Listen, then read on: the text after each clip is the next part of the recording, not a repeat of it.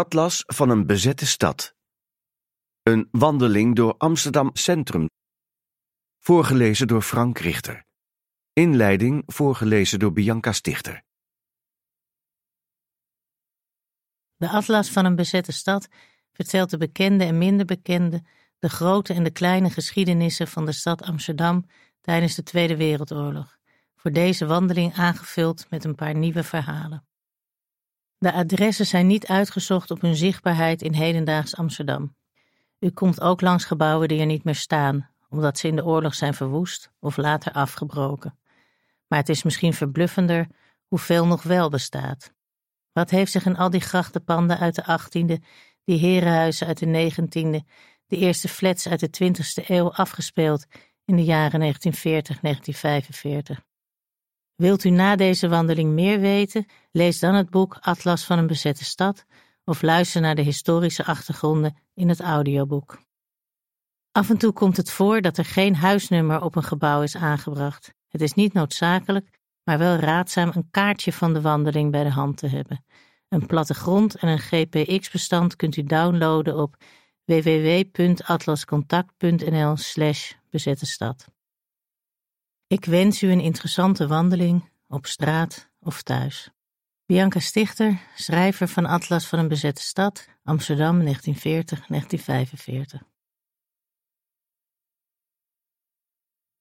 We starten de wandeling voor het Centraal Station.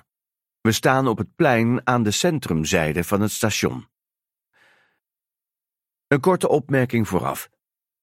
Er is veel te vertellen over de gebeurtenissen die in of bij het Centraal Station hebben plaatsgevonden. Deze verhalen duren ongeveer 11 minuten. Indien u liever direct start met wandelen, kunt u doorspoelen naar de eerste loopaanwijzing op tijdstip 11 minuut 25 van deze audiowandeling. In de nacht van 15 juli 1942 vertrokken vanaf het Centraal Station de eerste twee treinen naar Westerbork. De waarheid deed op 3 augustus een oproep aan het spoorwegpersoneel. Machinisten, bedenkt dat iedere trein die geladen met slaven door u vervoerd wordt, ter slachtbank gaat. De Nederlandse spoorwegen zouden vanuit Amsterdam 148 jodentreinen naar Westerbork rijden. Geschat wordt dat een kwart van de joden uit Amsterdam via dit station is weggevoerd. Schrijver Harry Mulisch beschreef een transport in Mijn Getijdenboek. Zolang ik leef, zal ik dat stationsplein blijven zien zoals het toen was. Ik met de taart tegenover mijn vader, hij droeg een regenjas en een bruine hoed. Achter hem stopte een tram waaruit mensen met sterren op hun hart kwamen. Zij kwamen uit de eerste wagen onder bewaking van Nederlandse politie. In de aanhangwagen zaten gewone passagiers die met ijzeren zelfbeheersing naar hun verdoemde stadgenoten keken. Met koffers, mannen, vrouwen, kinderen, passeerden zij ons en verdwenen via de schuine oprit naar het goederentransport. Er vonden ook deportaties plaats vanaf de stations Muiderpoort en Amstel en vanaf het rangeerterrein De Rietlanden bij de Panamakade. Ook dwangarbeiders werden met speciale treinen naar Duitsland vervoerd. In 2018 maakte de NS bekend dat ze schadevergoeding gingen betalen aan de nabestaanden van door hen vervoerde Joden, Roma en Sinti. Vooral overlevende Salo Muller had daar lang voor geijverd. In juni 2019 werd bekend dat de circa 500 nog levende personen die terugkeerden uit de kampen elk 15.000 euro ontvangen. De naar schatting 5000 tot 7000 weduwen en weduwnaars ontvangen de helft, 7500 euro. Zijn beide ouders overleden, dan ontvangen hun kinderen dat bedrag gezamenlijk. Als zij naar de oorlog zijn geboren gaat het om 5000 euro. In januari 1943 werd de Joodse kapper Eliazer Pachter uit de Ruisstraat op het station gearresteerd met een vals persoonsbewijs en een pistool op zak. Hij is wegens verboden wapenbezit ter dood veroordeeld en op 2 juli 1943 geëxecuteerd op de Waalsdorper vlakte. Zijn lichaam, dat was herbegraven op de erebegraafplaats in Loenen, kon pas in 2015 dankzij historisch onderzoek worden geïdentificeerd. In het graf werden delen van een jas gevonden. Die lijken op de jas die Pachter op een politiefoto aanhad. Op de perrons van het station waren aparte stukken gereserveerd voor leden van de Weermacht, die ook in aparte wagons vervoerd werden. Na de spoorwegstaking van september 1944 reden er nauwelijks nog treinen. Op 2 juni 1945 kwam de eerste trein met gerepatrieerden uit Duitsland en Polen aan op het lege station. De gemeentelijke inspectie voor de repatriëring regelde hun ontvangst. Het Rode Kruis, Volksherstel, de Unie van Vrouwelijke Vrijwilligers, het Bevolkingsregister, de Distributiedienst, de Geneeskundige Dienst, een Joodse ontvangstcommissie en de Politieke Opsporingsdienst hadden tafels in de ontvangstruimtes aan de achterkant van het station. In totaal werkten er in juni en juli 1670 mensen. Er werden op het Centraal Station onder meer 168 NSB'ers en 38 SD'ers gearresteerd. Tot 1 december 1945 kwamen er 71.654 mensen langs de tafels, van wie 40.921 Amsterdammers. Rita Boas kwam in augustus via Zweden terug uit het vrouwenkamp Ravensbrück. Zij vertelt in U wordt door niemand verwacht van Michal Citroen. Toen ik s'avonds in het donker aankwam op het Centraal Station en mij meldde, hoorde ik mensen zeggen dat we blij moesten zijn dat we hier niet waren geweest. Die zeiden dat zij zo'n honger hadden gehad, alsof ik uit St. Moritz kwam.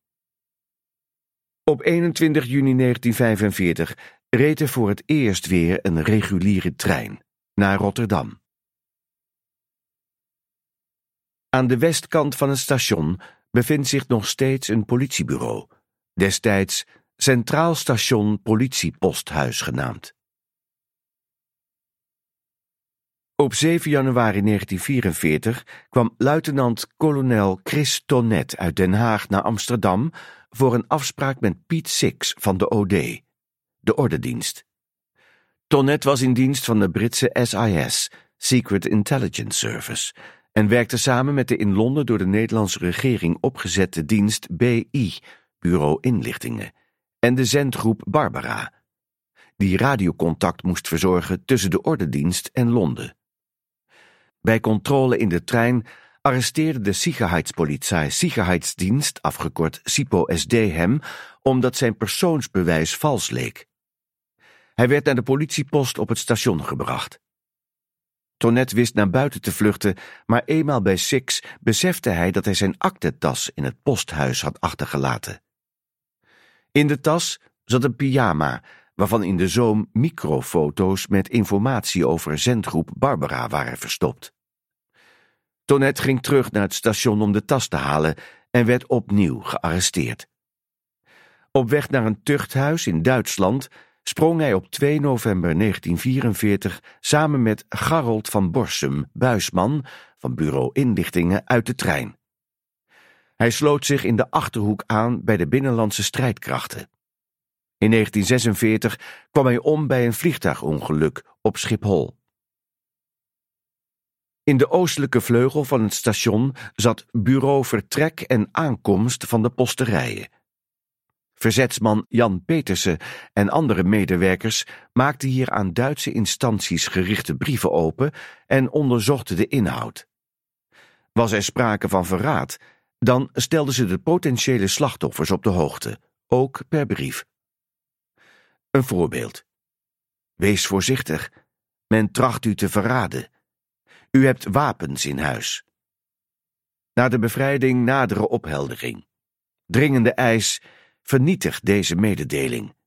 Leven het vaderland. Het ging om circa 1500 brieven waarin melding werd gemaakt van de verblijfplaats van Joodse onderduikers, verzetstrijders, radiobezit, zwarte handel of andere illegale praktijken. Petersen wist in 1945 bij zijn woning op de Rijpgracht in Bos en Lommer te ontkomen aan arrestatie door te vluchten. Hij dook onder en overleefde de oorlog. Stationsplein 10 was het Noord-Zuid-Hollands koffiehuis. Verzetsmensen spraken hier vaak af, bijvoorbeeld bij de voorbereiding van de aanslag op het bevolkingsregister. Op 30 juli 1943 had schrijver Walter Brandlicht hier een afspraak met tabakshandelaar Ferdinand Pas uit Soest. Brandlicht werkte voor verzetsgroep CS6 en voor de persoonsbewijzencentrale en liet vaak mensen onderduiken in zijn woning in Epse, Gelderland. CS6 had een overval gepleegd op het kasteeltje van Pas in Soest, de Witte Burgt. Brandlicht hoopte door zijn gesprek met hem twee leden van de verzetsgroep vrij te krijgen, maar Pas was een informant van de SD. Brandlicht werd voor het koffiehuis gearresteerd en op 1 oktober 1943 in de duinen bij Overveen gefusilleerd. Pas is in 1948 veroordeeld tot zes jaar gevangenisstraf. Eerste loopaanwijzing. Steek de brug over naar het Damrak tot bij het Victoria Hotel. Damrak 1 tot 5 is het adres van het Victoria Hotel. Op 31 juli 1940 werd het hotel in zijn geheel gevorderd door de Weermacht. Directeur werd Herman Johansen, voordien portier van het Parkhotel en spion voor de Abweer, de Duitse inlichtingendienst. Waarschijnlijk ging hij er in 1944 met de kas vandoor. Via Johansen kwamen portier Charles van den Kieboom en Sjoerd Pons in contact met de Abweer. In september 1940 werden ze met twee Duitse agenten in Engeland afgezet om daar te gaan spioneren. De agenten zijn vrijwel meteen gearresteerd. De half-Japanse van den Kieboom is op 17 december 1940 opgehangen in Pentonville Prison in Londen. Ook de Duitse agenten werden geëxecuteerd. Pons werd tot de bevrijding geïnterneerd. Vanaf 1943 was het Victoria Hotel met prikkeldraad omgeven het was een steunpunt bij de Duitse verdediging van Amsterdam tegen vijanden van buiten en van binnen. Op 7 mei 1945 ontstond een vuurgevecht tussen de binnenlandse strijdkrachten die op het station Duitse spoorwegtroepen hadden ontwapend en de Duitsers die zich onder meer ophielden in het Victoria Hotel. Er sneuvelden 17 Duitsers en twee Nederlanders. Een van hen was Jan de Jong, die net met commandant Karel Overhof de schietpartij op de Dam had gesust en nu met Overhof en Bergman, een hooptman van de veldgendarmerie, naar het station op weg was. In de muur van het hotel is een plaquette voor de jong aangebracht. De andere Nederlander die sneuvelde was het jonge lid van de binnenlandse strijdkrachten Willem Zeeman. Van mei tot december 1945 gebruikten de Canadezen het hotel. Loop verder het Damrak op. Op Damrak 8 zetelt nog altijd hotel en café Neutraal. Een advertentie uit 1943 in het NSB-weekblad Volk en Vaderland noemde het reeds sedert jaren het trefpunt der kameraden. In 1943 raakte de gedeserteerde SS'er Frans Michon in gesprek met de hotelier en vertelde hem over de aanslag van het verzet op de politiecommandant van Harlingen. De hotelier belde de SIPO SD, waar Poch Hans Michon ook zijn mond opendeed. Zijn verraad leidde tot de razzia in Sexbierum op 22 november 1943, die eindigde met de executie van zes Friese verzetstrijders. Michon werd in 1948 veroordeeld tot levenslang. Damrak 34 is Hotel van Gelder. In 1941 was hier het inschrijvingsbureau van het Vrijwilligerslegioen Nederland in 1941. Opmerkelijk was volgens het persbureau ANP dat een vrijwilliger zich kwam aanbieden die in Spanje aan de zijde der Rode tegen de troepen van Franco vocht. Hij bekende daar het bolsjewisme te hebben leren kennen in al zijn afschuwelijkheid. Damrak 44 was het adres van het Holland Typing Office, HTO, uitzendbureau voor typistes en ander kantoorpersoneel van de Joodse vrouwen Annette Monash en Selma Meijer. Meijers naam stond voor de oorlog op de Sonderfahndungsliste West van de Sicherheidsdienst, een lijst met personen die na de inval meteen moesten worden opgepakt. Ze had onder meer contacten met Hans Ebeling, die het antinazistische tijdschrift Kameradschaft uitgaf.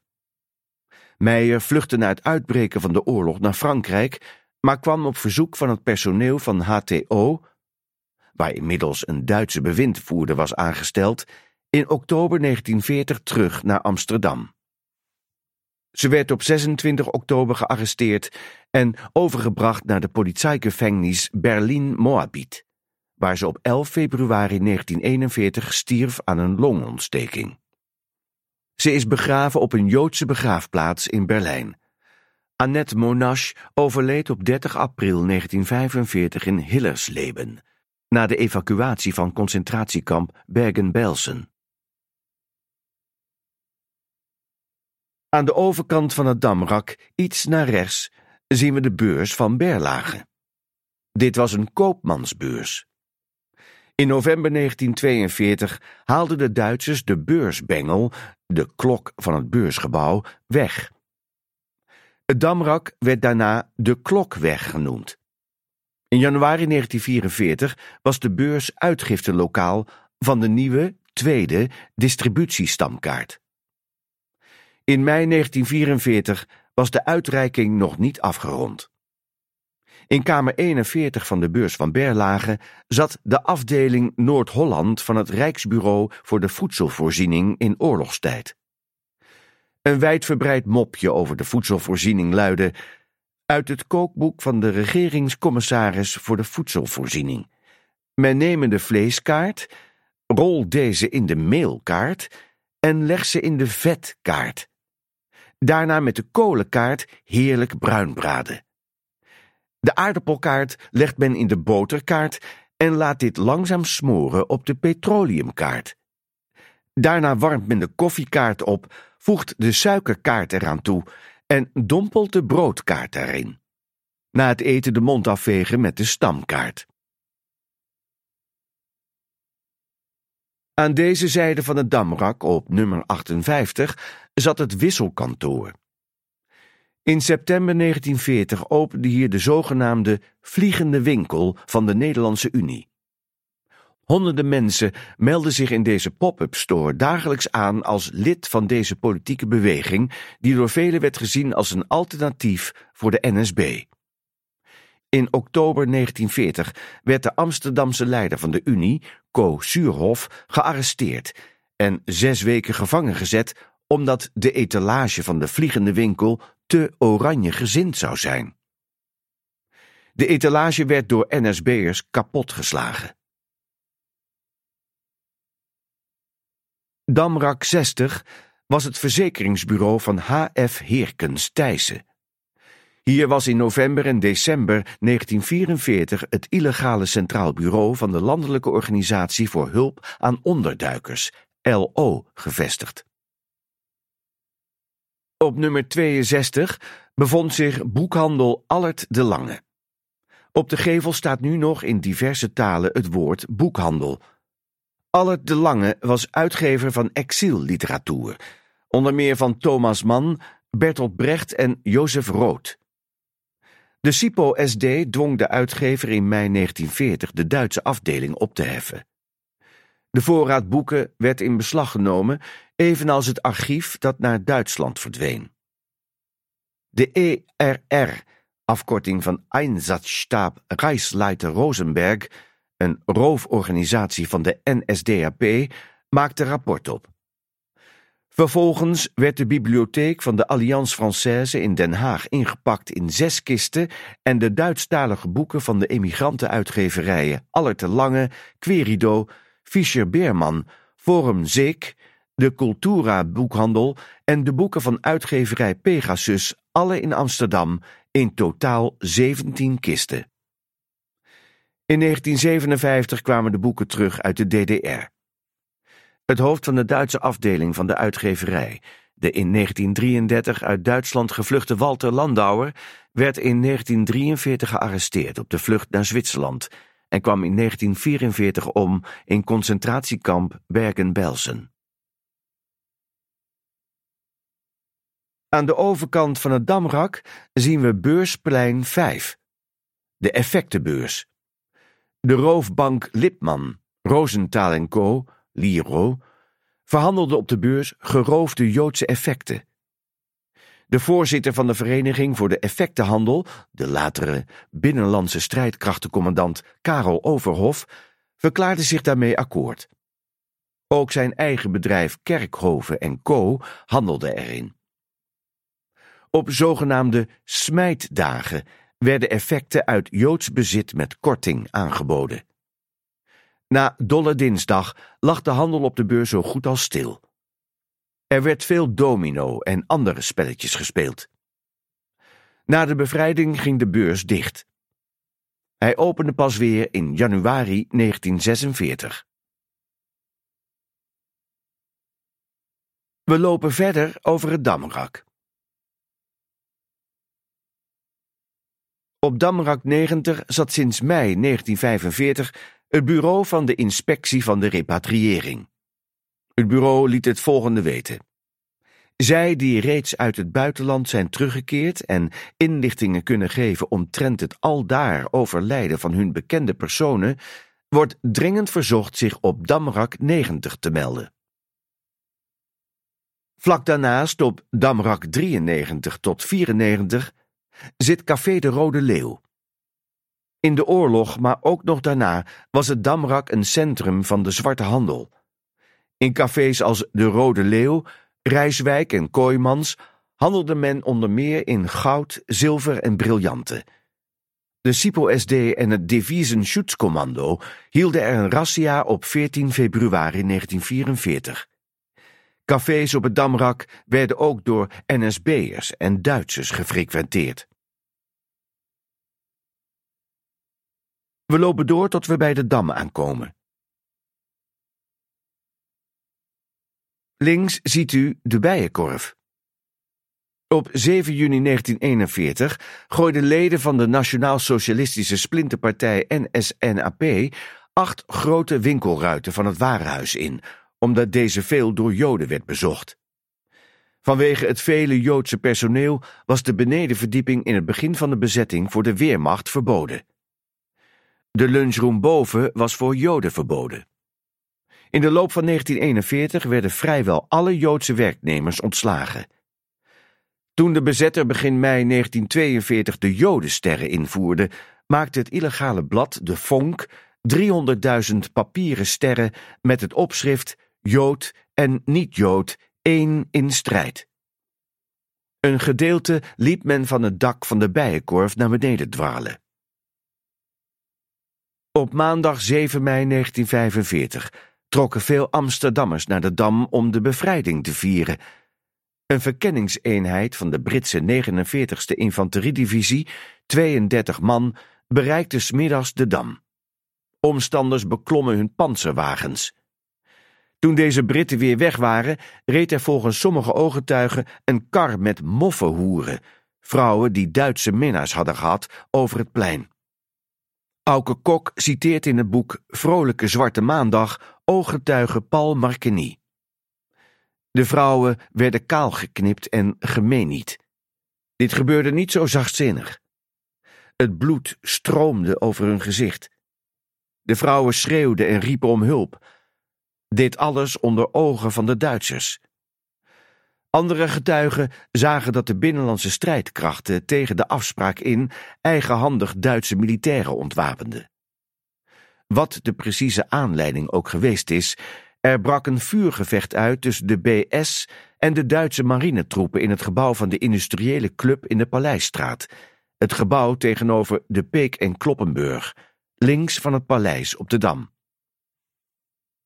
Mensen zochten heen komen op het Damrak en het Rokin, in de Nieuwe Kerk, achter lantaarnpalen en achter een draaiorgeltje.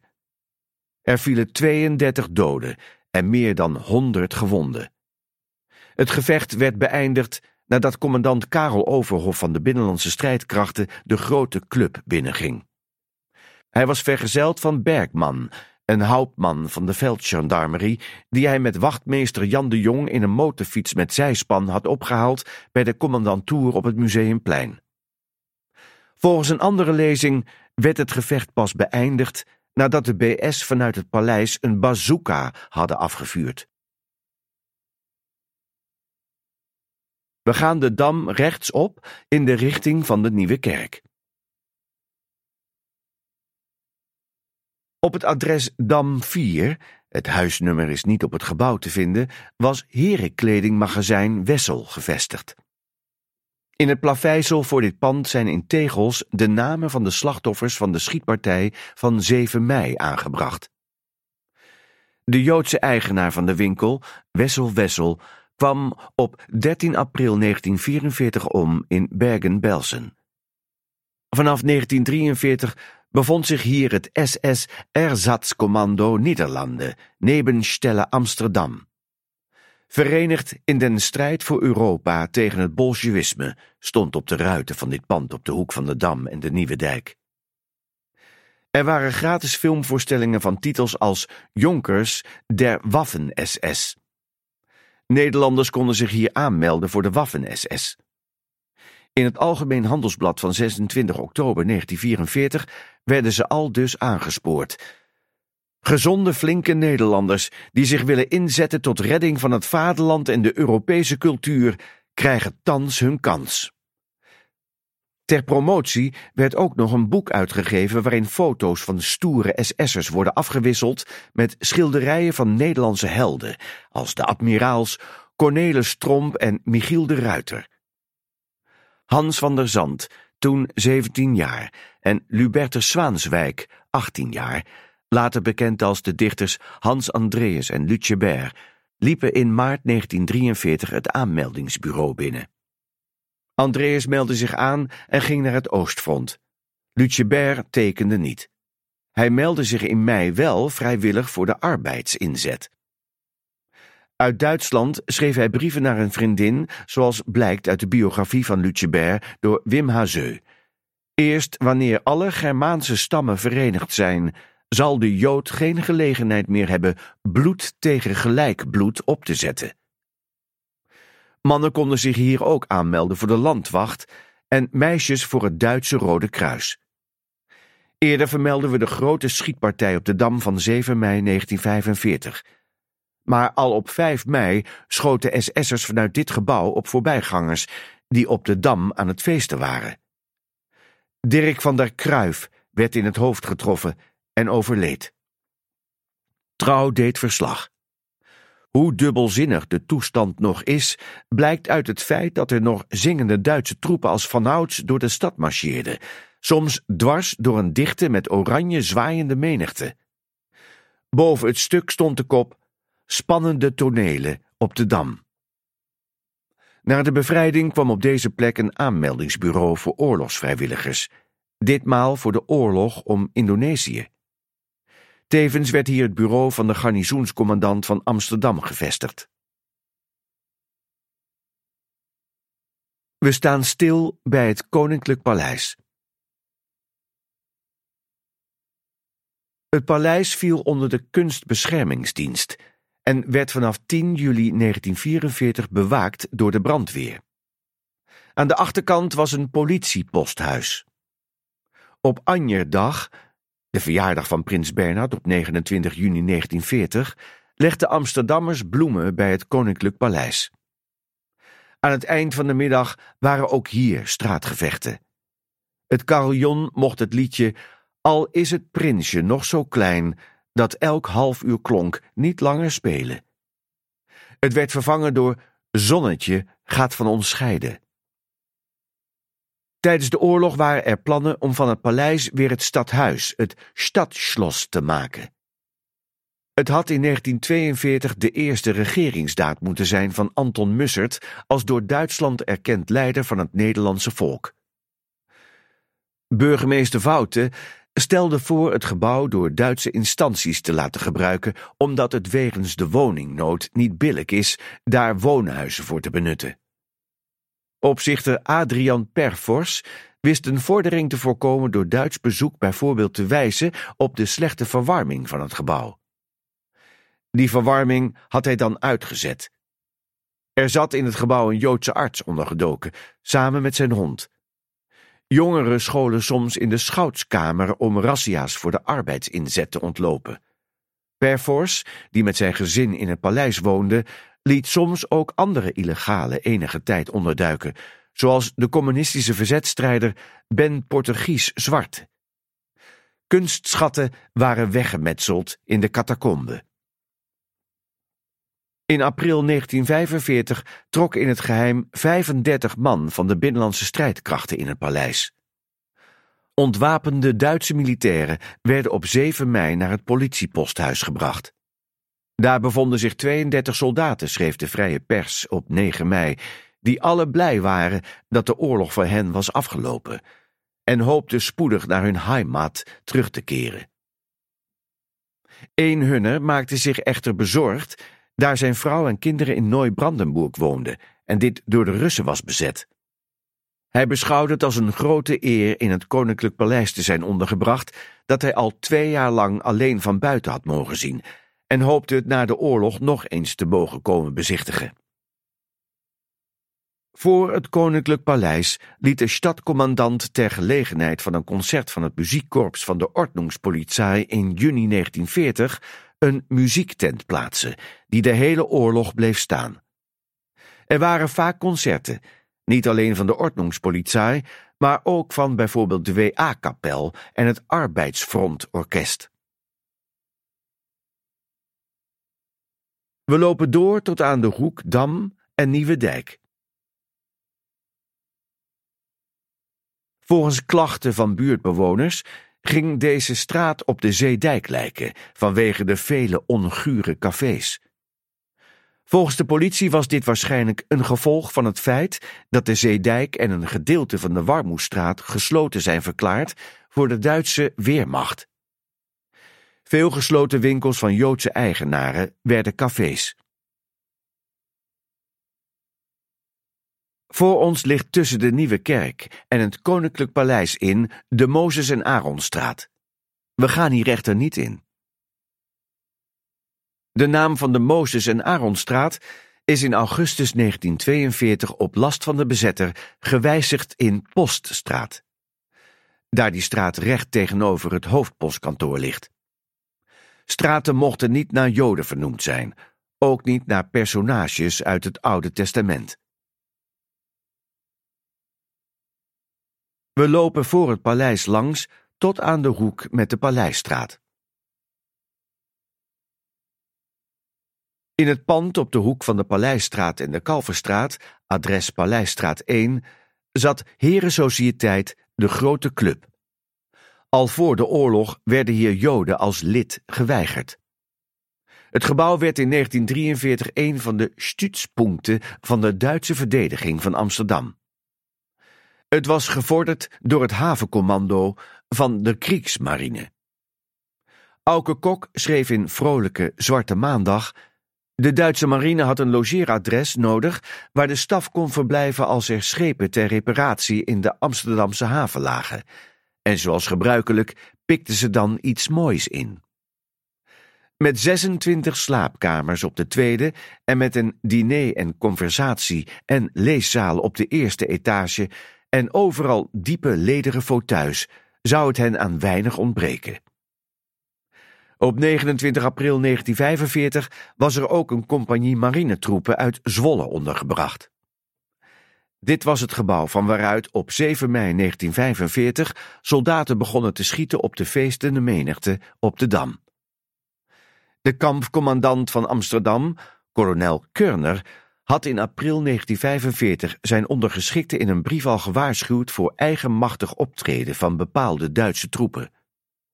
De situatie rondom de capitulatie hangt van de capitulatiebereidheid van de lokale Duitse troepen af. Hij raadde aan de troepen onder te brengen in geïsoleerde gebouwen of gebouwencomplexen. Op 8 mei ontwapenden de Canadezen 450 man marinetroepen en voerden ze op trucks af naar de Ford-fabriek. Tot 22 oktober 1945 bleef het gebouw in handen van de Canadezen.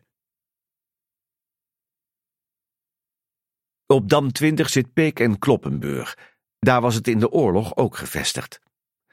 Het Deviezeninstituut, dat overgeplaatst werd uit Den Haag, vorderde het Warenhuis in augustus 1943.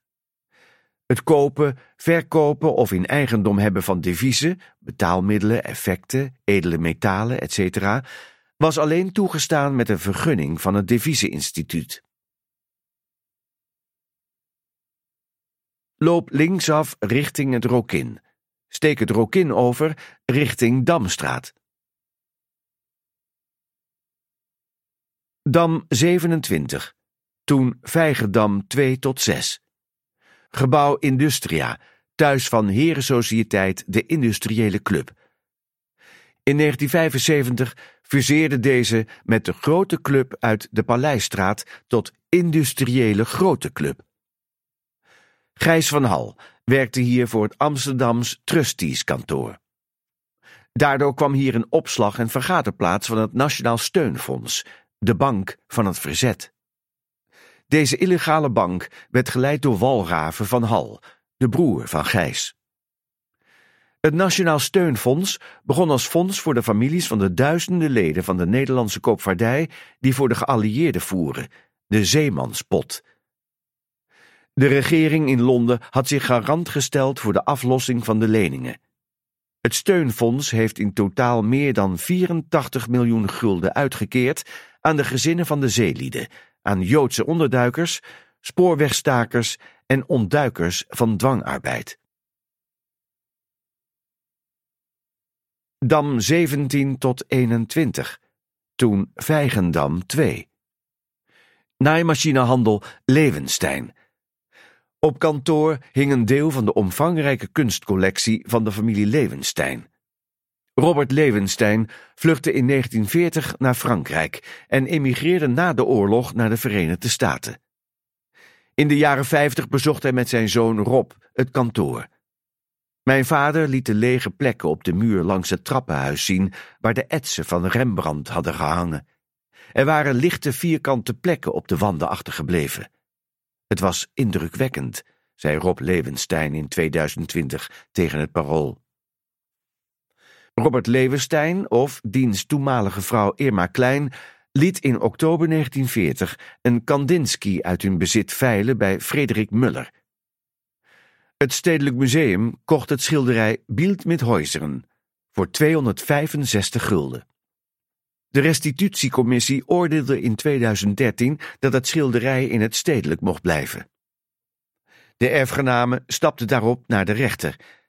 In december 2020 oordeelde die dat het stedelijk het schilderij kon houden, onder meer omdat het voor het museum van grote waarde is. De erfgenamen gaan in hoger beroep. Anno 2021 beraadt de gemeente Amsterdam zich en wil het schilderij misschien toch teruggeven.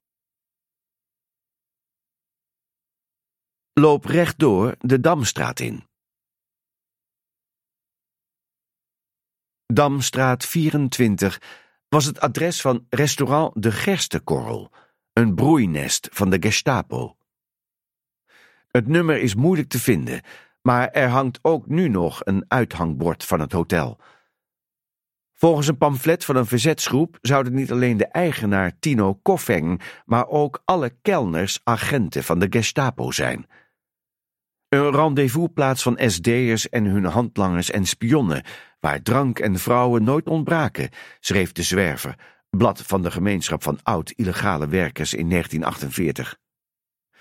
Voor de Cipro-SD werden hier nachtfeesten georganiseerd. Koffeng werd na de oorlog veroordeeld en zat een half jaar gevangen.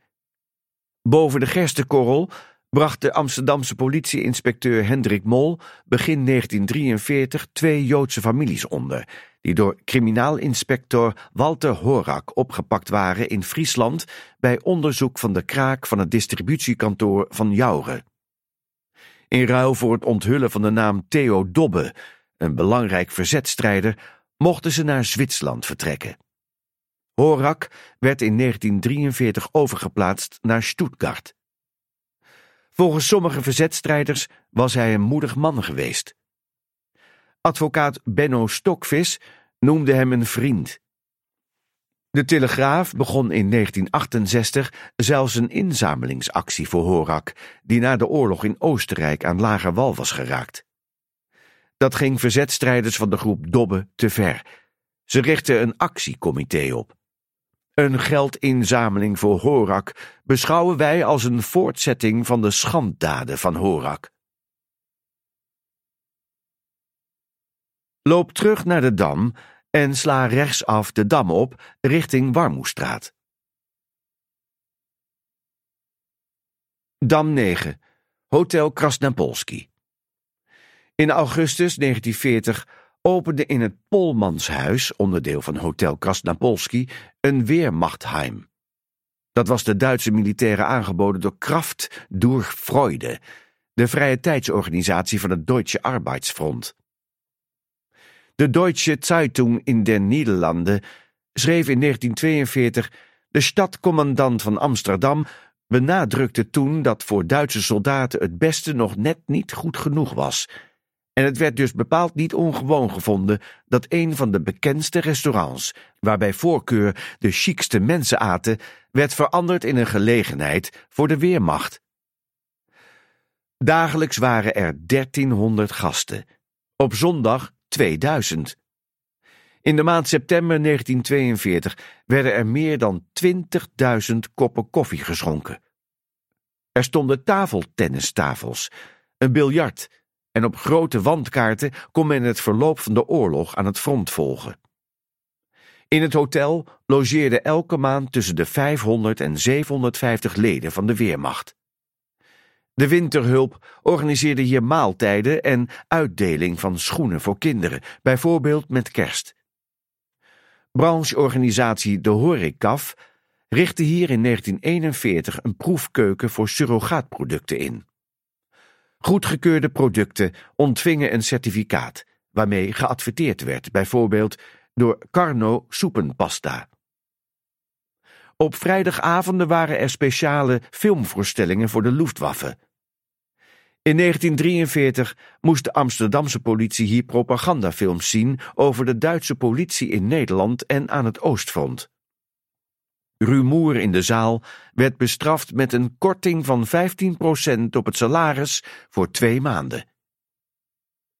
Van 20 tot 22 januari 1945 moesten mannen die zich hadden opgegeven voor de arbeidsinzet zich hier melden voor vertrek naar Duitsland. Van 18 mei tot 22 december 1945 was het restaurant door de Canadezen gevorderd en fungeerde als Canada Club voor militairen met verlof. We lopen door naar de Warmoestraat, maar gaan er niet in. De Warmoestraat was als deel van de Rossenbuurt gedeeltelijk verboden voor de Weermacht. Na de oorlog was het ook voor Canadese soldaten officieel verboden gebied. Draai om en loop naar het monument op de Dam.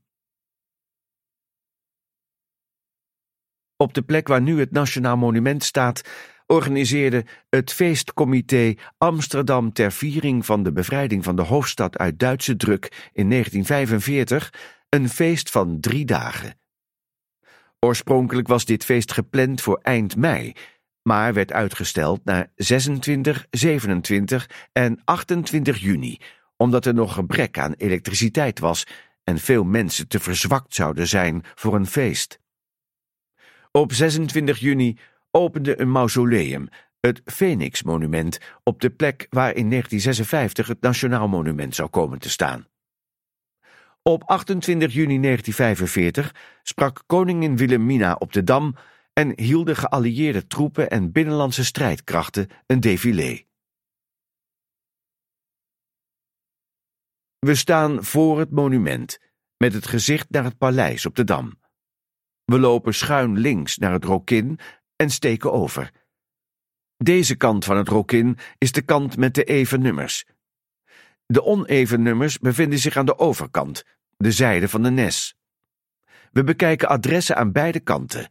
De even nummers van dichtbij, de oneven nummers vanaf de overkant van de straat. De nummering loopt niet synchroon. Daardoor wordt een hoger nummer soms eerder beschreven. Rokin 12 tot 14. Hier zat het inmiddels afgebroken Hotel Polen. In juni 1941, na het begin van Operatie Barbarossa, werd de naam op last van de Duitsers veranderd in Paleishotel. Polen bestond als staat niet meer. Het hotel werd gevorderd. Onder meer de Oostenrijkse telefonistes van het Fernamt, de internationale telefooncentrale in de Raadhuisstraat, verbleven hier. Aan Rokin 33, dat is aan de overzijde, zat de inmiddels afgebroken Rotterdamse bankvereniging. Op de Duitse afdeling werkte de Duitse, tot Nederlander genaturaliseerde Erich Poetkammer, die in de jaren dertig kapitaal van Duitse Joden op geheime rekeningen had gestort. In de oorlog zocht Poetkammer contact met de Devisenschutzkommando ter bemiddeling bij emigratieverzoeken. Hij hield zich vooral bezig met het verkrijgen van zogenaamde 120.000 stempels. Joden die soms al in Westerbork zaten, konden in 1942 en 1943 bis auf weiteres uitstel van verdere deportatie krijgen.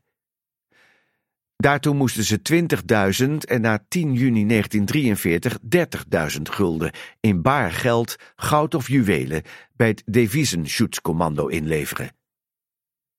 De diamanten die dit opleverde wilden de Duitsers in Zwitserland ruilen voor ruwe diamant, die nodig was voor de oorlogsindustrie. Poetkammer zei na de oorlog ongeveer 450 aanvragen te hebben behandeld. Alle houders van zogeheten poetkammersperren werden uiteindelijk toch op transport gesteld.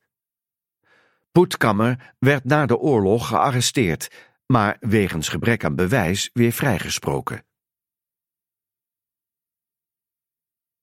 Rokin 34. De hoek met de Gapersteeg was vanaf 1942 het adres van kunsthandel en veilinghuis Kremers. In 1943 werden hier door de SIPO SD schilderijen van Joodse en of ontaarde kunstenaars in beslag genomen, waaronder werk van Leo Gestel, Else Berg en Isaac Israëls. De ontaarde werken zouden getoond worden op een door het departement van Volksvoorlichting en Kunsten geplande tentoonstelling van ontaarde kunst, die uiteindelijk niet meer is gehouden. Rokin 56. Dit was het Nederlandse kunsthuis, toonkamer voor architecten, beeldhouwers, kunstschilders, ambachts- en nijverheidskunstenaars. Op 21 maart 1942 werd het geopend door Toby Goedewagen, secretaris-generaal van het Departement van Volksvoorlichting en Kunsten, DVK. De galerie had als doel het tewerkstellen van en het geven van opdrachten aan kunstenaars wier werk past in het kader van de nationaal-socialistische gedachte. In april 1943 werd hier de tentoonstelling Wansmaak en gezonde kunst gehouden. Deze tentoonstelling heeft ten doel het publiek te wijzen op de waardeloze en smakeloze producten die nog steeds aan de lopende band worden vervaardigd en tegen hoge prijzen in de handel gebracht, zei de loco-secretaris-generaal van Volksvoorlichting en Kunsten Jonkheer de Ranits bij de opening. Kitsch bestrijden was volgens hem moeilijk. Er zouden zoveel deskundige ambtenaren nodig zijn om in te grijpen dat het in deze tijd zeker niet doenlijk zou zijn. De beste vorm van bestrijding is op het ogenblik dan ook de opvoeding van het publiek. Het Nederlandse Kunsthuis was ook bemiddelaar tussen kunstenaars en opdrachtgevers. Rokin 70, kunsthandel Stodel. In oktober 1941 werd de zaak door de bezetter gesloten. Een paar weken later ging hij weer open onder beheer van verwalter Jozef Kalb, die eerder voor de SD en de Liro werkte. In 1942 is het bedrijf onder dwang ver onder de prijs aan Kalb verkocht door de broers Bernard en Salomon Stodel, die nog als personeel in de zaak werkten. Toen ze verplicht werden een ster te dragen, ontsloeg Kalb hen, want dat vond hij geen gezicht. Na de oorlog heropende Salomon Stodel de zaak. We blijven aan deze zijde van het Rokin, maar beschrijven nu een aantal panden aan de andere zijde. Op nummer 85 hoog bevond zich het tabakspakhuis.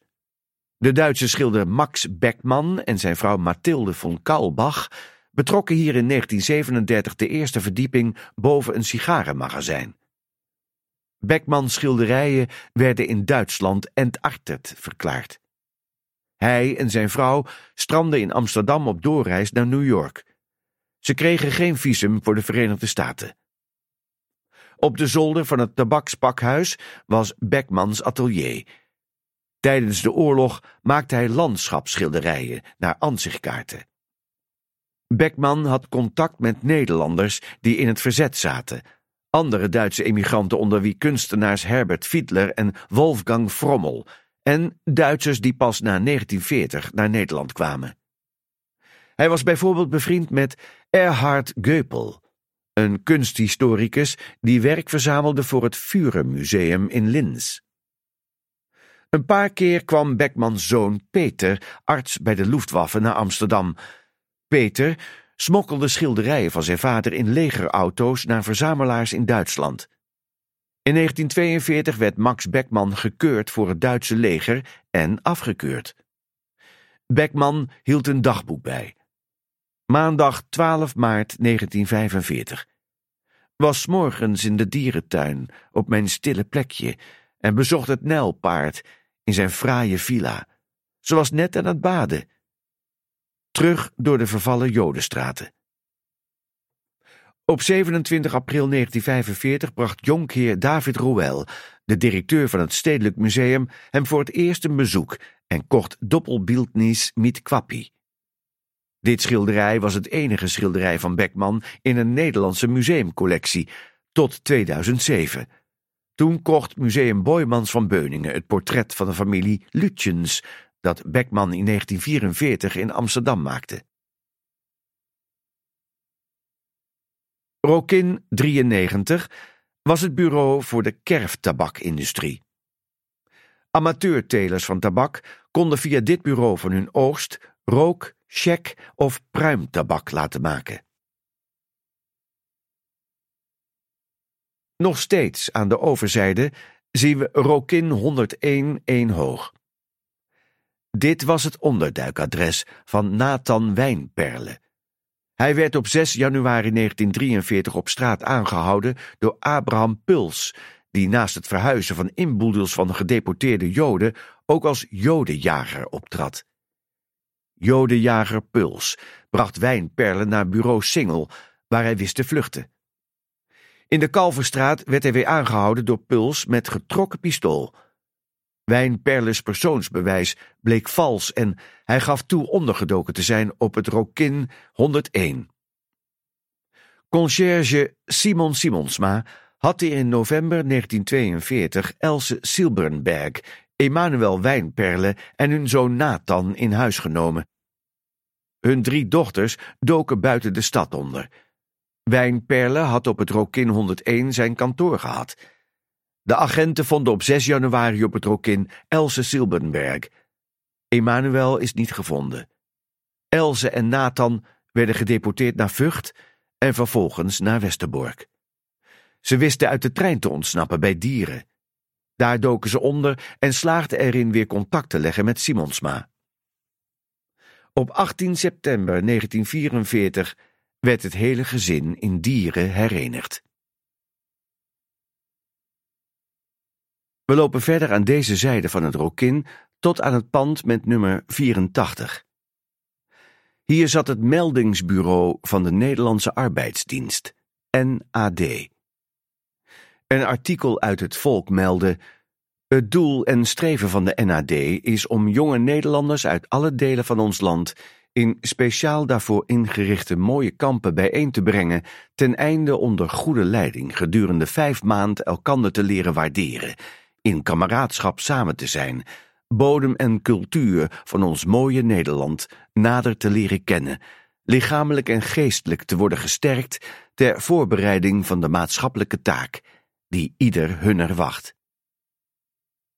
Toetreding tot de NAD was eerst vrijwillig, maar werd in 1942 verplicht voor mannen die in dat jaar 18 werden.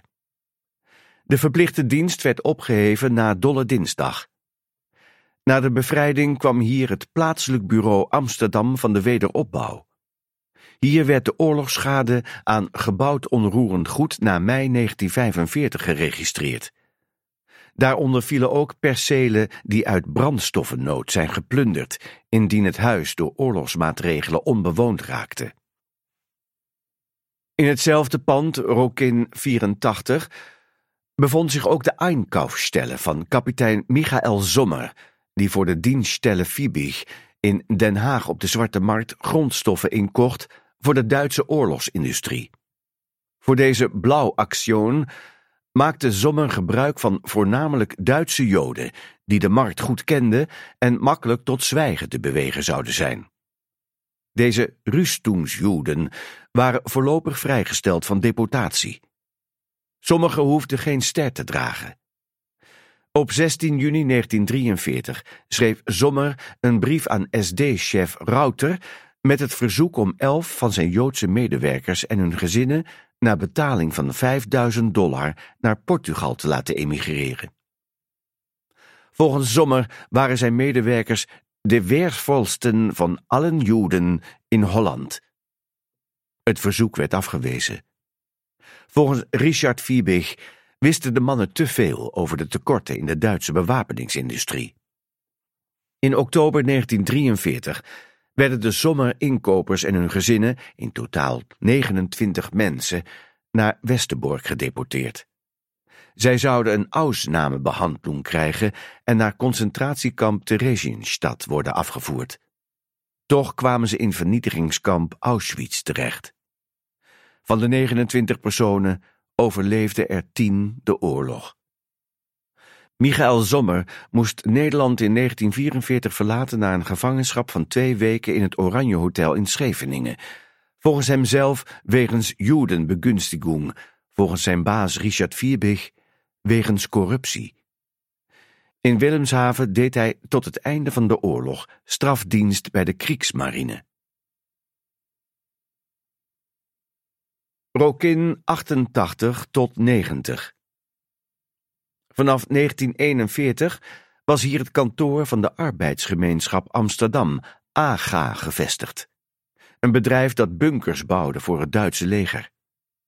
Het voerde opdrachten uit voor het Duitse leger, zoals het bouwen van vliegtuighallen en barakken. Daarbij werd gebruik gemaakt van een speciaal soort steen, de Aga-steen, die onder meer vervaardigd werd in loods 3 op de Panamakade.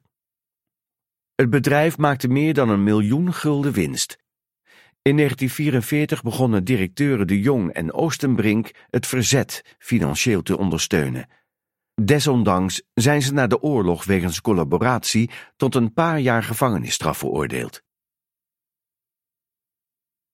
Aan Rokin 92 tot 96 3 hoog was het Brits consulaat gevestigd. Op 14 mei 1940 stonden hier ochtends honderden mensen in de rij in de hoop een visum te bemachtigen. Er was echter niemand meer aanwezig. De staf vluchtte op 13 mei 1940 via IJmuiden per boot naar het Verenigd Koninkrijk, samen met een paar honderd andere in Nederland verblijvende Britten. Op die dag werden de belangen van Groot-Brittannië overgenomen door de Amerikaanse consul. Hij verzegelde de deur en plaatste een Amerikaanse vlag. In juni 1940 werden duizend nog in Nederland verblijvende Britten, Belgen en Fransen gearresteerd en naar kamp Schorel gebracht. De Belgen en de Fransen kwamen na een paar weken vrij. De Britten werden getransporteerd naar Tost, een kamp voor civiel geïnterneerden in Polen. Rokin 98 Hier bevond zich de kunsthandel van Bernard Houthakker. In de hoop de zaak te behouden richtte Houthakker in 1941 de Arische firma Rembrandt van Rijn op. Er werd toch een verwalter aangesteld die de kunsthandel leegroofde.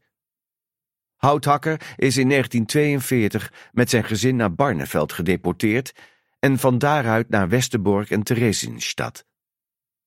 Zijn zonen Lodewijk en Hendrik wisten uit gevangenschap te ontsnappen en doken onder. Na de oorlog heropende Bernard Houthakker de zaak. Aan de overzijde, Rokin 109 tot 111, was het kantoor van de Nederlandse Volksdienst gevestigd. Een op nationaal-socialistische leest geschoeide liefdadigheidsorganisatie. Op 31 januari 1942 werd hier een tijdbom ontdekt, die was geplaatst door de MIL, de sabotagegroep van de CPN, de Communistische Partij Nederland. Rokin 102, Mak van Waai, een veilinghuis dat veel zaken deed met de Liro, de bank waar Joden hun bezit moesten onderbrengen. Hier is 8% van de door de roofbank Liro in beslag genomen goederen geveild, waaronder 300 schilderijen. Werk van Joodse kunstenaars mocht niet aangeboden worden. Daarom werd op doeken van bijvoorbeeld Isaac Israëls de signatuur overgeschilderd. De firma deed ook veel taxaties van kunstwerken voor Duitse instanties.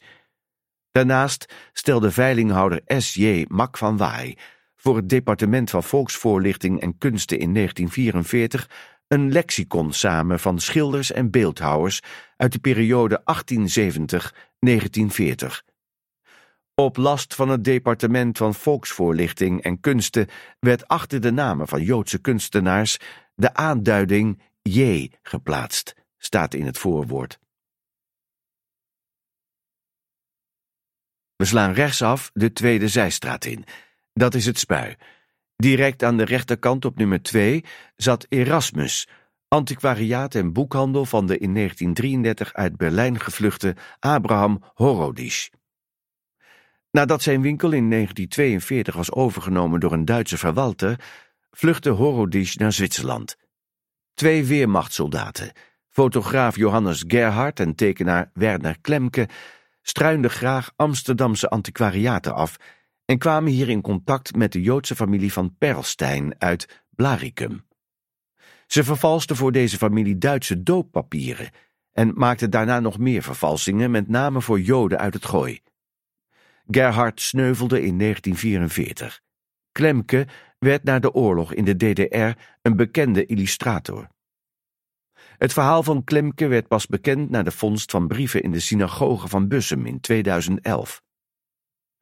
In 2015 maakte Annette Betzalel er een documentaire over, Trefpunt Erasmus. Het boekenbezit van het antiquariaat is in 1943 in beslag genomen door de Einsatzstab Reichsleiter Rosenberg. We draaien om en gaan rechtsaf en vervolgen weer onze weg op het Rokin.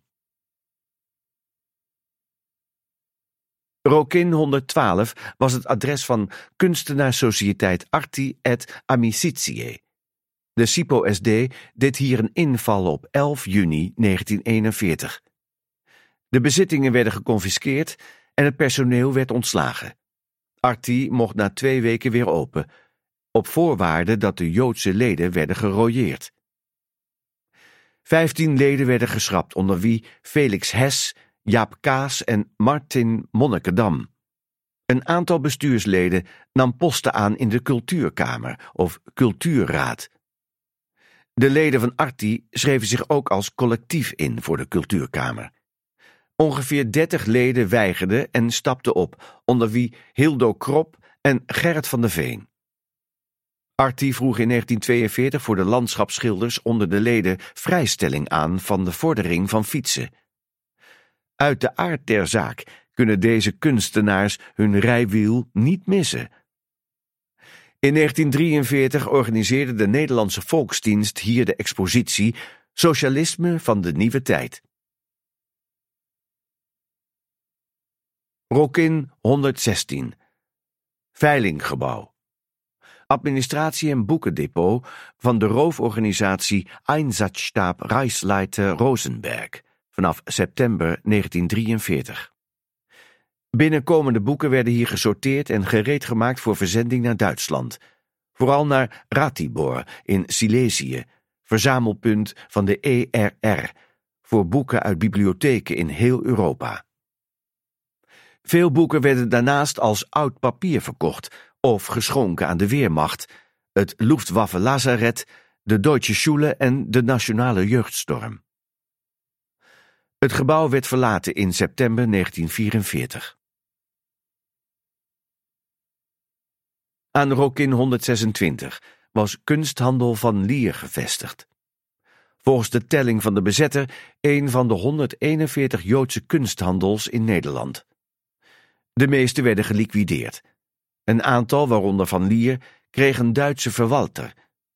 Karel van Lier had banden met het kunstenaarsverzet en is op 6 of 7 april 1943 gearresteerd nadat zijn naam was aangetroffen in een notitieboekje van kunstenaar Willem Arondeus, een van de organisatoren van de aanslag op het bevolkingsregister. Karel van Lier stierf in 1945 van uitputting in een buitenkamp van concentratiekamp Neuengamme. Rokin 134 Restaurant Sauer Dit restaurant werd in maart 1943 na de door de Duitsers verloren slag om Stalingrad gesloten omdat het een luxe bedrijf zou zijn. Totale oorlog verdraagt geen luxe, verklaarde NSB-krant Volk en Vaderland. De eigenaar en het personeel dienden zich te melden voor de arbeidsinzet. Aan de overkant op de oude turfmarkt is het Allard Pierson Museum te zien. Dit was in de oorlog het hoofdkantoor van de Nederlandse Bank. Het in Amsterdam aanwezige goud, ruim 78.000 kilo ter waarde van ongeveer 166 miljoen gulden, werd op 10 mei 1940 met twee schepen van de KNSM naar Engeland vervoerd. Een van deze schepen, de Titus, was op 15 juni 1945 het eerste schip dat weer in de Amsterdamse haven aanmeerde, nu beladen met voedsel. Gouden munten moesten voor januari 1941 door particulieren aan de bank worden verkocht. Op grond van het enkele feit dat aan bepaalde munten voor de eigenaars persoonlijke herinneringen zijn verbonden, kan geen ontheffing van de verplichting tot verkoop worden verleend. Zilveren, bronzen en nikkelen munten moesten voor 1 maart 1942 worden ingeleverd en waren daarna geen wettig betaalmiddel meer. De nominale waarde kreeg men vergoed. Bezit kon daarna bestraft worden met zes maanden gevangenisstraf. In 1941 werd de hoge NSB'er Meinoud Rost van Tonningen president van de bank. In de kluizen van de bank verwisselde een medewerker schatkistpromessen voor valse exemplaren. Een door de latere burgemeester Gijs van Hal bedachte fraude die wel de grootste bankroof uit de geschiedenis wordt genoemd. De echte promessen zijn vervolgens te gelden gemaakt bij andere banken. Het leverde het verzet 52 miljoen gulden op. Aan de overkant is ook Hotel de l'Europe te zien. Hotel de l'Europe werd door Luftgau Commando Holland van mei 1940 tot oktober 1944 gevorderd. De directie van het hotel schreef op 10 oktober 1944: Door de ruim 3,5 jaar van bezetting heeft het gebouw veel geleden en werd veel schade toegebracht aan de in het hotel achtergebleven inventaris en in het bijzonder aan de stoffering. Er zullen grote kosten moeten worden gemaakt alvorens tot exploitatie kan worden overgegaan.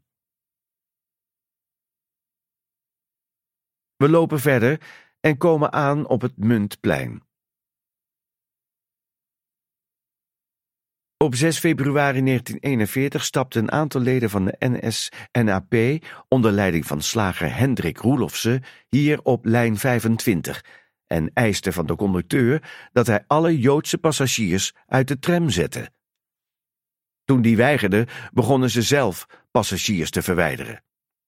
De politie arresteerde Roelofsen, maar hij kwam volgens het politiemeldingsrapport na een telefoontje van Barbie van de Sicherheitspolizei weer vrij. Klaus Barbie werkte van juni 1940 tot begin 1942 bij de SIPO SD in Amsterdam. In november 1942 werd hij overgeplaatst naar Lyon, waar hij de bijnaam de slachter van Lyon kreeg. We gaan vanaf het Muntplein rechtsaf het Singel op. De oneven nummers liggen aan deze kant, de even nummers aan de overkant. Ook zien we vanaf hier de plek waar in 1943 een vliegtuig neerstortte. Op dinsdag 27 april 1943 werd een Britse Halifax-bommenwerper, die met 4000 brandbommen op weg was naar Duisburg, beschoten door een Duitse jager die opsteeg vanaf vliegbasis Bergen. Het vliegtuig stortte om half drie s'nachts neer in de Reguliersdwarsstraat, in het hart van de onderkomens van de Duitse luchtmacht in Amsterdam. Doordat de benzinetank nog bijna vol was, ontstond er een grote brand, een van de grootste uit de geschiedenis van de stad. Zelfs het wateroppervlak van het Singel stond in brand door de gesproeide benzine. De zeven bemanningsleden van het vliegtuig zijn begraven op de Nieuwe Oosterbegraafplaats. Onder de Weermacht-angehörigen vielen drie doden, onder burgers dertien. Over de ramp werd in de kranten niets gepubliceerd. Ook het Carlton Hotel op Vijzelstraat 4 brandde af. Het Carlton Hotel was geheel gevorderd door de Luftwaffe vanaf mei 1940. Gevangen genomen geallieerde piloten verhoorde men hier voordat ze naar krijgsgevangenkampen in Duitsland werden gestuurd. Anne Frank schreef over de brand in haar dagboek. Het Carlton is kapot. Twee Engelse vliegers met een grote lading brandbommen aan boord zijn precies op het officiersheim gevallen. De hele hoek Vijzelstraat, Singel, is afgebrand. De luchtaanvallen op de Duitse steden worden van dag tot dag sterker. We hebben geen nachtrust meer. Ik heb zwarte kringen onder mijn ogen door tekort aan slaap. De Luftgau verhuisde naar gebouw de Basel op nummer 32. Het Carlton werd na de oorlog weer opgebouwd. De wandeling vervolgt aan het Singel aan de oneven kant. We lopen tot aan nummer 459. We beschrijven eerst een aantal gebouwen aan de overkant. Achter de bloemenmarkt zien we een modern kantoorgebouw. In de oorlog was daar Huis Huidenkoper, het gebouw van de Amsterdamse vrijwillige burgerwacht, opgericht in 1918.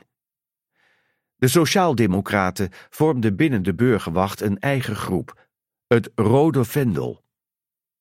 In mei 1940 hielpen ze de politie NSB'ers te arresteren. Alle burgerwachten werden in 1940 op last van de bezetter opgeheven. Het Luftgau-Commando Holland vorderde het gebouw in 1940 en installeerde er een veldgericht, waar bijvoorbeeld op 23 januari 1942 vier leden van verzetsgroep De Geuze zijn veroordeeld. In de gevangenis aan de Weteringschans hield machinebankwerker Emile Frenet een dagboek bij dat met het wasgoed naar buiten werd gesmokkeld. Op 23 januari schreef hij: Wij werden beschuldigd de kern ener geheime vereniging te zijn, met als doel de Duitse bezetting tegen te werken en zo al niet te spioneren, dan wel de vijand te begunstigen door het verzamelen van tekeningen enzovoorts, om deze al dan niet aan de vijand te verstrekken. De verdachten werden tot tuchthuisstraffen veroordeeld. Frenet, Lambertus Venekamp, Johan van den Ende en Cornelis Oostendorp zijn op 19 november 1942 gefusilleerd in Berlijn. Ook het huis Huidenkoper, ontworpen door Philip Fingbones in 1639, is verwoest bij het neerstorten van het Engelse vliegtuig in april 1943. De gevel bleef gespaard en is nog steeds opgeslagen, in afwachting van herbouwing hier of elders in de stad. Ook verwoest werd de spaarbank voor de stad Amsterdam, gevestigd op deze plek. Het veldgericht van het Luftgauw-commando Holland zat ook hier. Nederlanders die werden verdacht van het begunstigen van de vijand werden veroordeeld door een militaire rechtbank. Onder die noemer viel ook het helpen van geallieerde piloten en Engelandvaart. Nog steeds aan de overkant zat op Singel 540 speelgoedfirma Varieté. Jan Gerhard Toonder en Dirk Huizinga maakten voor deze firma in 1942 het spel van Tom Poes.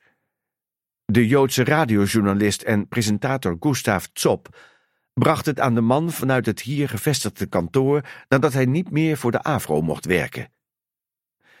Het spel was een succes. Van de 25.000 exemplaren waren er in korte tijd 5.000 verkocht.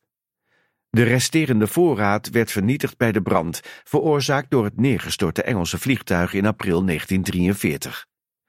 Zop dook daarna onder, maar werd gepakt en in december 1944 in Dachau vermoord. We staan nog steeds voor nummer 459. Hier was een politiebureau gevestigd. In de hongerwinter gingen de meeste meldingen in de politierapporten van dit bureau over straatdefecten, het weghalen van de houtblokjes tussen de tramrails en dergelijke. Op 22 januari 1945 staat tussen de meldingen ook deze middag is gebleken dat de bijvoeding die verstrekt wordt uit de politiekeuken zo gering was dat ondanks een karige uitdeling aan het personeel er nog vijf porties tekort waren, zodat hedenmiddag wederom vijf personen van extra voeding verstoken zijn gebleven. Singel 451 tot 453 tot september 1941 was hier het bevolkingsregister gevestigd. Daarna verhuisde het naar de plantage Kerklaan, naar een brand- en bomvrij gebouw. In oktober 1941 kon men hier gebruikte winterkleding en dekens inleveren. In ruil daarvoor kreeg men textielpunten die nodig waren om nieuwe kleding te kunnen kopen. In 1942 werd het gebouw een kantoor van de distributiedienst die op de Amstel te weinig ruimte had. De geneeskundige distributie was hier gevestigd, voor bijvoorbeeld dieetvoeding voor maagpatiënten. Op de zolder kwam slaapgelegenheid voor 80 politieagenten van het naastgelegen politiebureau. Op Singel 425 zat de universiteitsbibliotheek. De leeszaal van de Joodse Bibliotheca Rosentaliana, een van de belangrijkste Joodse boekenverzamelingen ter wereld, werd in november 1940 gesloten. De bibliothecaris Herman de La Fontaine Verwij haalde in het geheim de meest waardevolle boeken weg en bracht ze onder in de kunstkluis bij Castricum. Ook liet hij de catalogus verdwijnen omdat de bibliotheek staatseigendom was, protesteerde de burgemeester tegen de voorgenomen roof door de Einsatzstab Reisleiter Rosenberg. Eigendomsrecht doet niet ter zake waar het Joodse goederen betreft, kreeg hij ten antwoord. De collectie van 20.000 boeken van de Bibliotheca Rosentaliana werd in juni 1944 in drie dagen door de ERR verpakt in 153 kratten. Verwij zei in 1990 tegen het parool. Groot was onze vreugde toen alras bleek dat wij met uiterst domme lieden van doen hadden, met jeugdige blagen. Waarom waren zij niet onder dienst? Die van boeken niet het minste verstand hadden. De kratten werden getransporteerd naar het instituut zur Erforschung der Judenfrage in Frankfurt am Main en door de geallieerden nog onuitgepakt teruggevonden in een klooster in Offenbach.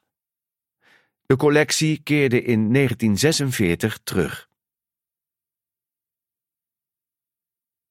Singel 423. Bushuis. Het nummer staat niet op de gevel, het is het gebouw met de opvallende bogen, grenzend aan de universiteitsbibliotheek. Vanaf 1941 was hier de afdeling militaire zaken van het stadhuis gevestigd. Er was ook een ingang in de Handboogstraat. Vrijwilligers voor de Nederlandse Arbeidsdienst, NAD, en voor de Waffen-SS konden zich hier melden. De arbeidsdienst was tot 1 april 1942 vrijwillig voor mannen en vrouwen. Daarna voerde men voor mannen tussen de 18 en 23 jaar de ongewapende dienstplicht in, die een half jaar duurde. In de buurt van Amsterdam waren opleidingskampen bij Diemen en bij Huizen. De mannen hielpen mee met de oogst en de aanleg van wegen en kanalen. Het motto van de dienst was: Ik dien. Het symbool een schop die als een geweer over de schouder werd gedragen. De NAD was aangekondigd als neutrale organisatie, maar NSB'ers zwaarden er de scepter. Het uniform bestond voor het merendeel uit groen geverfde kleding van het Nederlandse leger. De NAD is niets anders dan een hulporgaan van de Duitse Weermacht, schreef verzetskrant Het Parool in 1942. In 1943 gingen 500 vrijwilligers van de arbeidsdienst naar Polen om de Nederlandse kolonisatie daarvoor te bereiden. Dat jaar werd ook de Hitlergroet in de kampen verplicht. Op 5 september 1944, dolle dinsdag, stroomden de kampen leeg. De verplichte NAD is op 10 september 1944 opgeheven, maar in januari 1945 werden er weer vrijwilligers gevraagd. Aan de overkant zien we op nummer 460 gebouw Odeon, Veilinghuis. Dit was het kantoor van Jan J. Wijsman. Wijsman behandelde voor duizend gulden emigratieverzoeken van Joden met vermogen in het buitenland en beloofde ze in ruil daarvoor een sperre, een stempel in het persoonsbewijs die tijdelijk vrijstelling van deportatie verschafte. Ik ben er tien keer heen gegaan, schreef Tony Ringel in 1942 in haar dagboek, tot ik uiteindelijk de brief had. Al na een week begreep ik dat de brief nep was en geen enkele waarde had. De wijsmanlijst bleek geen bescherming te bieden. In hetzelfde pand, nummer 460 Sou, zat café Bouwen Schenke, een bierkelder. Volgens Adrienne West waren er achter dit café rendezvouskamertjes. Daar werd heel wat afgevreden. Het was allemaal Duits gründlich ingericht. Een bed dat lag opengeslagen, een wastafel, een douche, alles was er. Vertelt ze in het boek Wie geschoren wordt, moet stilzitten. Nederlandse meisjes en vrouwen die in de periode 1940-1945 omgang hadden met Duitse militairen. Weer aan deze kant van het singel, op nummer 415, zat de propagandacentrale van het Nationaal Front, een van de nationaal-socialistische splinterpartijtjes die in 1941 in de NSB moesten opgaan. Op de hoek van Singel en Spui staat de oude Lutherse kerk. Dit gebouw viel onder de kunstbeschermingsdienst. Belangrijke monumenten werden vanaf 1944 bewaakt door de brandweer. Sla rechtsaf het spui op. Op 20 april 1944 arresteerde de Sicherheitspolizei hier Henk Dienske, leider van de landelijke organisatie voor hulp aan onderduikers in Amsterdam. Tevoren had Dienske een telefoontje gekregen dat er op het spui tussen de twee telefooncellen voor de hoek met de Kalverstraat een belangrijke boodschap aan hem gegeven zou worden. Dienske controleerde het telefoontje niet. Na zijn arrestatie werd hij opgesloten in de gevangenis op de Weteringschans. Hij was een van de mensen die Gerrit van der Veen uit deze gevangenis had willen bevrijden tijdens de mislukte overval op 1 mei 1944. In gevangenschap schreef Dienske een afscheidsbrief aan zijn kinderen. Vertel hun dat vader niet bang is geweest voor de dood en dat hij gedaan heeft wat God in zijn wonderbaarlijk bestier van hem vroeg.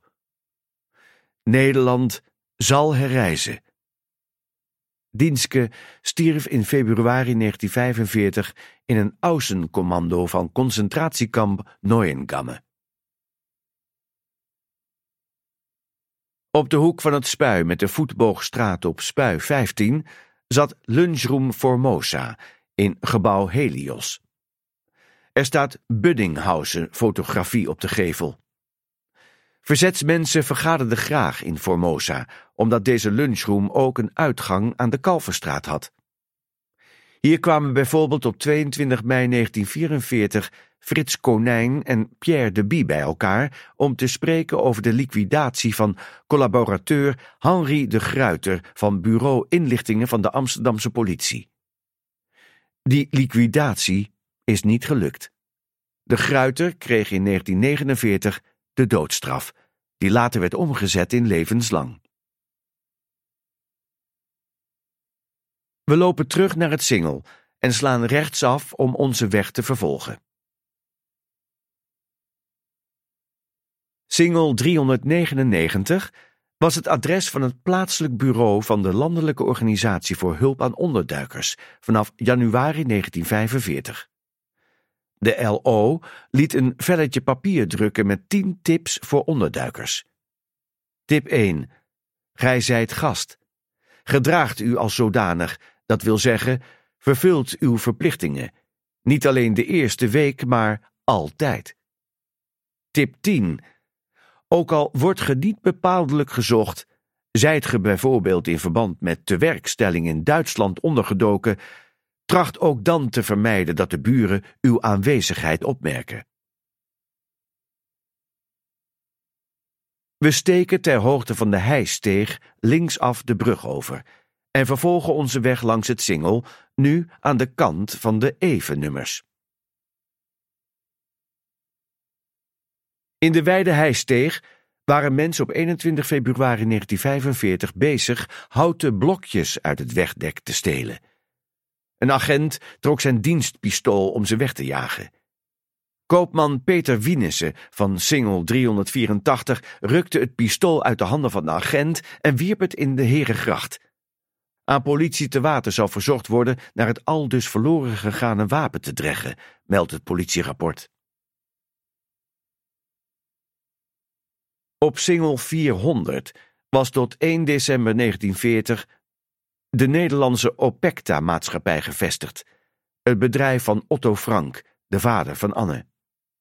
Opecta verhuisde toen naar de Prinsengracht 263, omdat daar meer opslagruimte was. Daarna kwam er in het pand een Vendelkwartier. Dat is het onderkomen van de WA. Band 2, Vendel 3.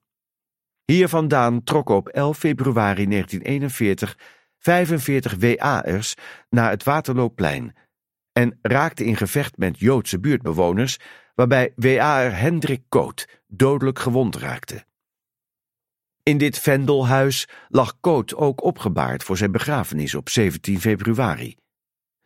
Dof roffelen de trommels, als de droeve last, gedragen door twaalf leden van Koots Vendel. Het Vendelhuis wordt uitgedragen. Duizenden strekken de hand ten groet, schreef NSB-weekblad Volk en Vaderland. Singel 378 was een kunsthandel. Uit een advertentie in het Nieuws van de Dag, 8 september 1941, kunstschilders attentie, aanbiedingen gevraagd voor export, interieurs, havens, zee, landschap, bloemen, regelmatige afname. Materiaal wordt verstrekt. De handel in kunst bloeide tijdens de oorlog. Ook het aanbod van kitsch nam toe en werd in grote hoeveelheden naar Duitsland geëxporteerd. We lopen nu een flink stuk door, zonder beschrijvingen, tot aan Singel 262. Op Singel 262 was uitgeverij ABC gevestigd opgezet door onder andere Fred von Eugen, verzetsnaam Max de Haas. waar 17 Joden werk vonden na hun ontslag bij de arbeiderspers op het Hekelveld, waar Von Eugen zelf ook had gewerkt. Toen in 1941 de J in het persoonsbewijs verplicht werd, ging Von Eugen valse persoonsbewijzen maken. Het pand ernaast, op nummer 260, was van de handelsfirma Eximorg, in 1947 opgericht door Harry van Puijenbroek. Via deze firma kwamen nazi's het land uit, onder wie journalist en SS'er Wim Sassen, die naar Argentinië wist te ontkomen. Daar kwam hij in contact met Adolf Eichmann. In 1960 verkocht hij de door hem opgetikte interviews met Eichmann aan het Amerikaanse tijdschrift Life. De interviews werden gebruikt tijdens het proces tegen Eichmann in Israël. We steken de Raadhuisstraat over en vervolgen onze weg langs het Singel, nog steeds aan de evenzijde. Op Singel 236 zat papierfabriek Van Gelder. Vanaf april 1945 was dit het onderkomen van bataljon Three Castles. Hierover meer zo dadelijk bij Singel 151. Op 7 mei ontwapende dit bataljon de Duitsers in het Girokantoor en bracht hen naar het politieposthuis aan de achterkant van het paleis. Ook op straat werden Duitse militairen gearresteerd en meegenomen. Schotenwisselingen daarbij vormden de aanleiding tot de beruchte schietpartij op de Dam, waarbij meer dan dertig doden vielen en honderd gewonden. Kijk naar links de Drie Koningenstraat in. Drie Koningenstraat 4, Rijksbureau voor Hout. Dit bureau controleerde de productie van hout en hield toezicht op de prijsvorming. In 1943 werd het vervaardigen van artikelen uit hout, waaronder speelgoed, verboden, behalve als er een vergunning was verleend door het Rijksbureau. We lopen verder over het singel. Singel 202 tot 208, Kraft durch Freude, KDF.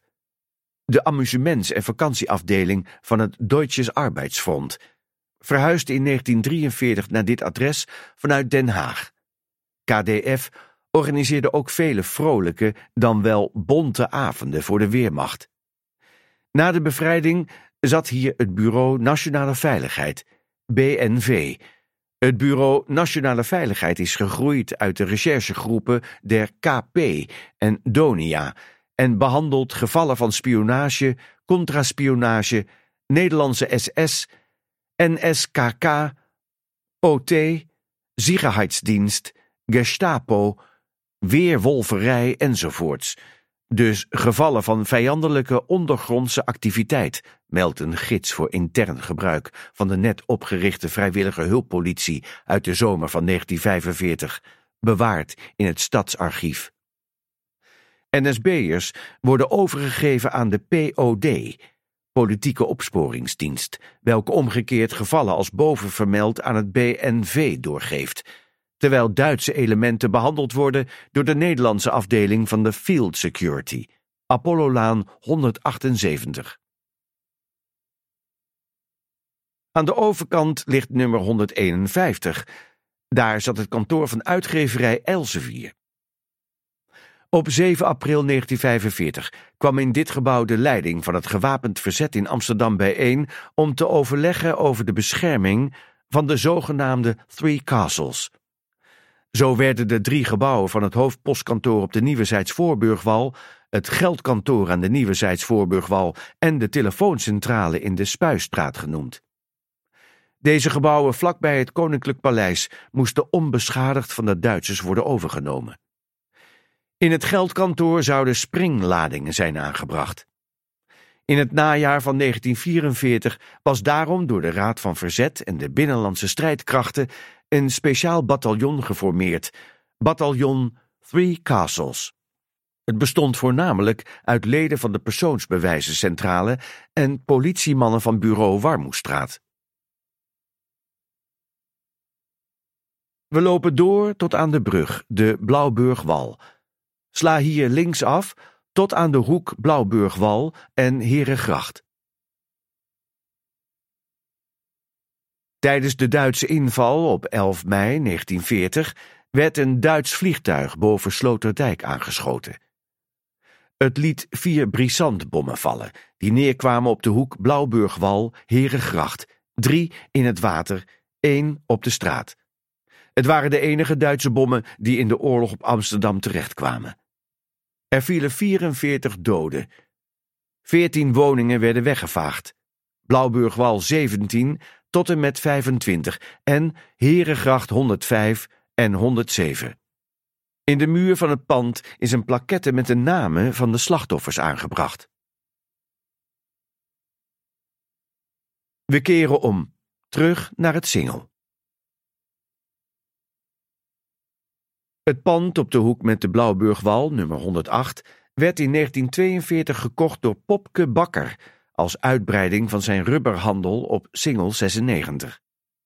Op de begane grond was het kantoor. Op de bovenverdiepingen bracht Bakker, die werkte voor Vrij Nederland, onderduikpassanten onder, zoals Tony Bouwman schrijft in haar boek over de familie Bakker. Je mag wel bang zijn, maar niet laf. De Joodse Hongaar Laszlo Denes zat er permanent ondergedoken. Ook werd er voedsel opgeslagen voor de organisatie Natura, die onderduikers van eten voorzag. Popke Bakker was op 7 mei 1945 een van de slachtoffers van de schietpartij op de Dam.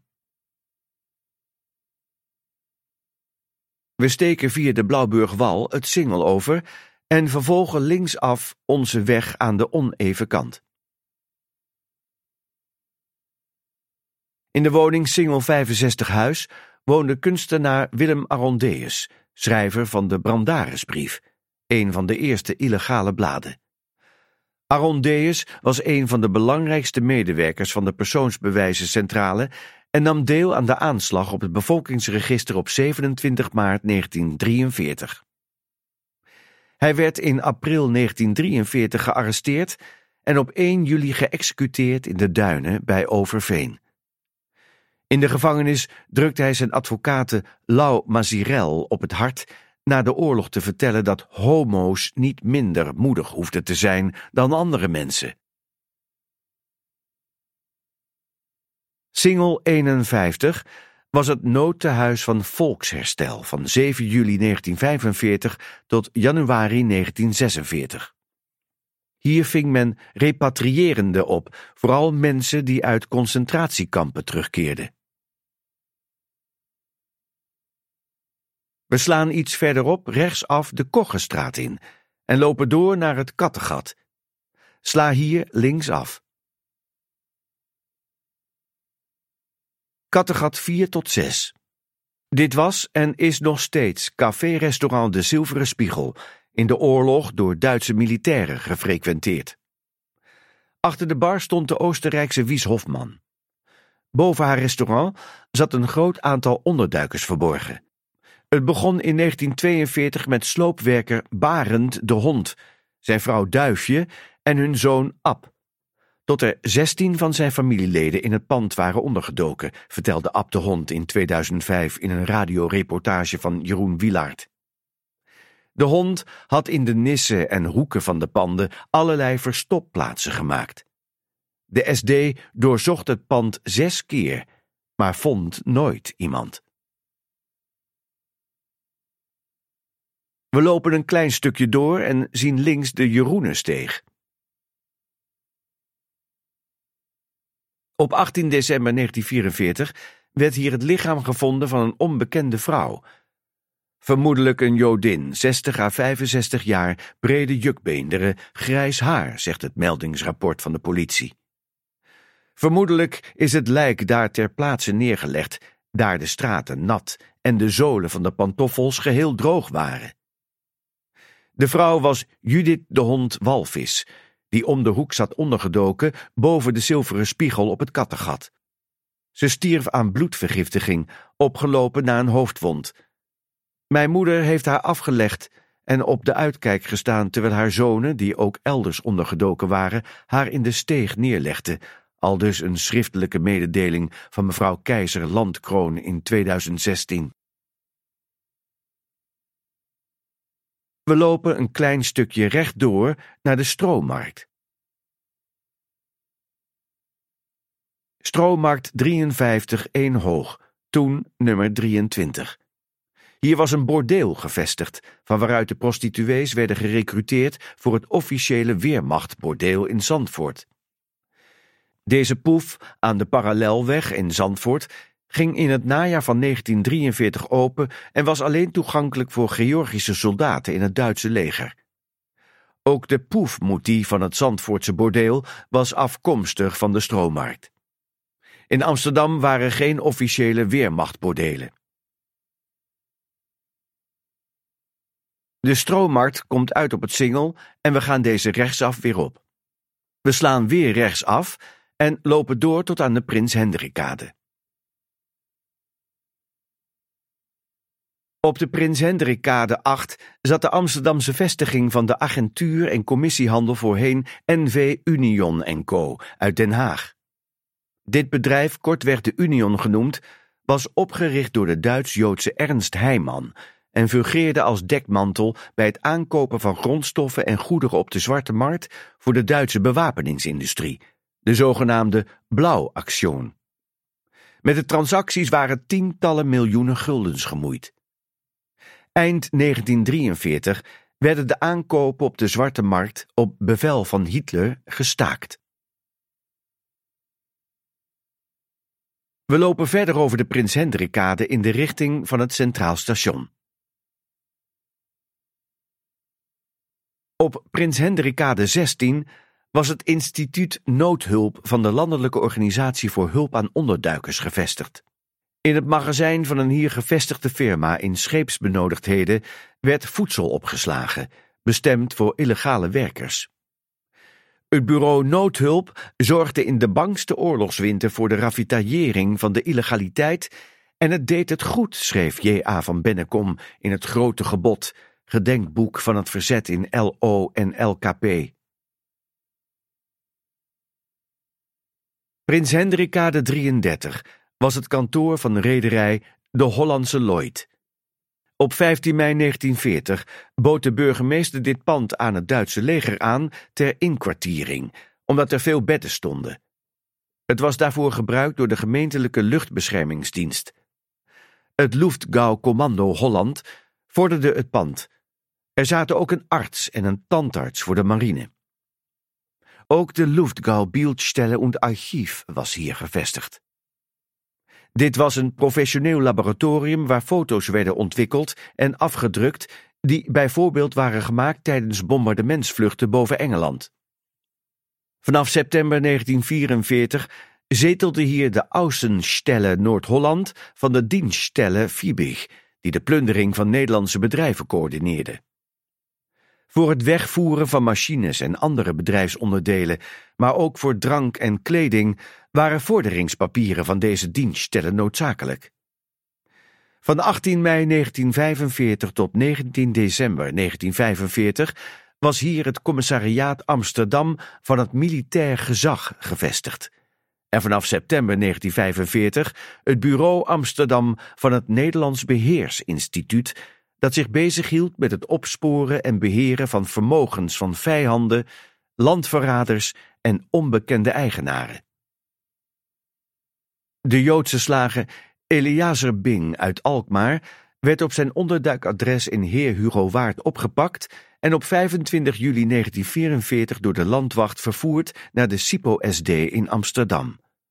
Toen hij en zijn bewaker op het plein voor het Centraal Station stonden te wachten op de tram naar het hoofdkwartier van de SD in de Euterpenstraat, nu Gerrit van de Veenstraat, wist Bing te ontsnappen. Hij sprong in het water van het open havenfront en probeerde zwemmend weg te komen. Landwachter Hendrik van Kleef schoot hem neer toen hij bovenkwam. Volgens het rapport van de Alkmaarse politie had Bing zelfmoord gepleegd. Van Kleef werd in 1946 ter dood veroordeeld, een straf die later is omgezet in levenslang. We staan nu weer bij het Centraal Station. De wandeling eindigt hier. Wilt u na deze wandeling meer weten?